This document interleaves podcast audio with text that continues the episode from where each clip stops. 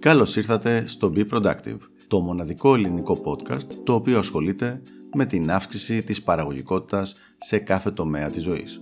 Είμαι ο Ιωάννης Αναστασάκης, coach παραγωγικότητας και υψηλής απόδοσης και σήμερα θα μιλήσουμε για ένα πολύ μεγάλο μυστικό των ανθρώπων που έχουν υψηλή παραγωγικότητα στη ζωή τους. Ποιο είναι λοιπόν αυτό το μυστικό; Είναι το μυστικό του deadline ή στα ελληνικά της προθεσμίας.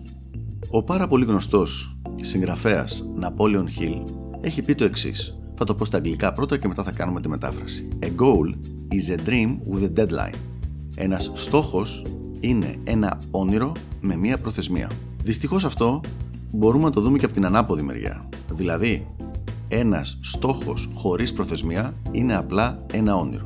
Είναι κάτι το οποίο το έχουμε δει πάρα πολλές φορές. Εγώ προσωπικά το έχω δει και στην προσωπική μου ζωή, δηλαδή από προσωπικά μου παραδείγματα, αλλά και σε πελάτες μου, σε ανθρώπους που κοτσάρω, πραγματικά εκατοντάδες φορές. Έχουμε κάποιο πράγμα στο μυαλό μας, έχουμε ένα στόχο τον οποίο θέλουμε να πετύχουμε, αλλά αυτός ο στόχος μπορεί να λέμε ότι είναι σημαντικός, μπορούμε και να ασχολούμαστε με αυτόν, αλλά δεν έχει κάποια συγκεκριμένη προθεσμία.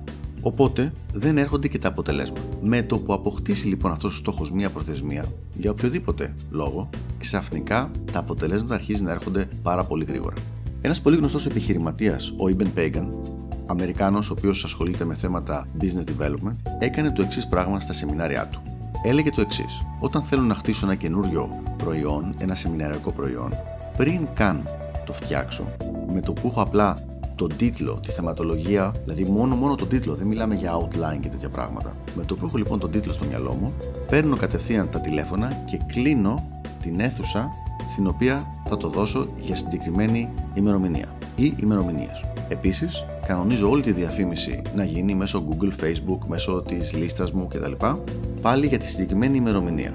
Οπότε με αυτόν τον τρόπο, λέει ο Ιμπεν, έχω κλειδώσει τον εαυτό μου στη συγκεκριμένη προθεσμία και θα έχει τεράστιο κόστος για μένα και οικονομικό και ηθικό και στο θέμα του brand μου το να κάνω κάτι διαφορετικό και να μην το έχω έτοιμο τότε. Με αυτόν τον τρόπο λοιπόν κάθομαι μετά κάτω και ξέρω ότι πρέπει οπωσδήποτε να βγάλω το πρόγραμμα αυτό να είναι έτοιμο στη συγκεκριμένη προθεσμία.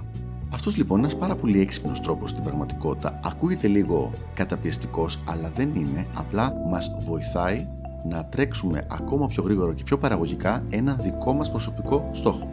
Προσωπικά έχω ένα σεμινάριο το οποίο ήθελα να κάνω εδώ και αρκετούς μήνες και επειδή όλο έβαζα, έβγαζα πράγματα, είχε φτάσει περίπου τις 300 καρτέλες στο PowerPoint, το καθυστερούσα το θέμα. Οπότε λοιπόν αποφάσισα και έκανα ακριβώς το ίδιο πράγμα που έκανε και ο Ιμπεν Pagan. Κανόνισα το που θα δοθεί το σεμινάριο και κάλεσα τον κόσμο μου, κάλεσα τους ανθρώπους από το group στο facebook, κάλεσα όλους τους ανθρώπους, τους πελάτες μου, τους ανθρώπους που κοουτσάρω, τους παλιούς μου συνεργάτες για την συγκεκριμένη ημερομηνία στο συγκεκριμένο χώρο. Οπότε μετά δεν υπήρχε περίπτωση να μην κάτσω να δουλέψω πιο συγκεντρωμένα και να υποχρεωθώ να κάνω την καλύτερη δουλειά που μπορώ μέσα στα συγκεκριμένα χρονικά πλαίσια, με το συγκεκριμένο deadline δηλαδή, με τη συγκεκριμένη προθεσμία.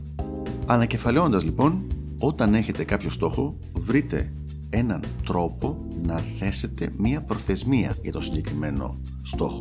Υπάρχουν πάρα πολλές συγκεκριμένες τακτικές και τεχνικές θα μιλήσουμε σε μελλοντικά επεισόδια για αυτές αλλά σε πρώτη φάση να δημιουργηθεί αυτή η νοοτροπία ότι δεν λέμε απλά «Α, θέλω να πετύχω αυτό», λέμε «Θέλω να πετύχω αυτό μέχρι τότε».